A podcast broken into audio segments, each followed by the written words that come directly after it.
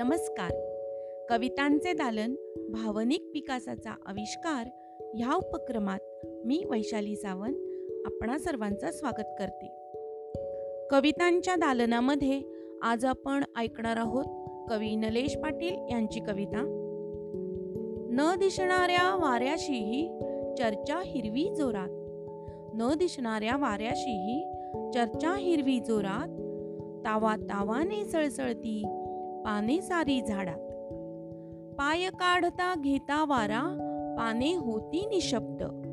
पाय काढता घेता वारा पाने होती निशब्द. अन झाडे ही मौन पाळती क्षणभर जागेवर स्तब्ध. तरी कसा अदृश्य पाहुणा पुन्हा पुन्हा ये लाडात न दिसणाऱ्या वाऱ्याशीही चर्चा हिरवी जोरात. पाय हवे होते झाडांना तीही धावत मग असती. पाय हवे होते झाडांना तीही धावत मग असती. रानो माळी दिसली असती पळणारी हिरवी वस्ती. मग वाराही एका जागी राहत असता झाडात. न दिसणाऱ्या वाऱ्याशीही चर्चा हिरवी जोरात. क्षणात जाती डोंगर सोडून क्षणात माघारी येती. क्षणात जाती डोंगर सोडून क्षणात माघारी येती.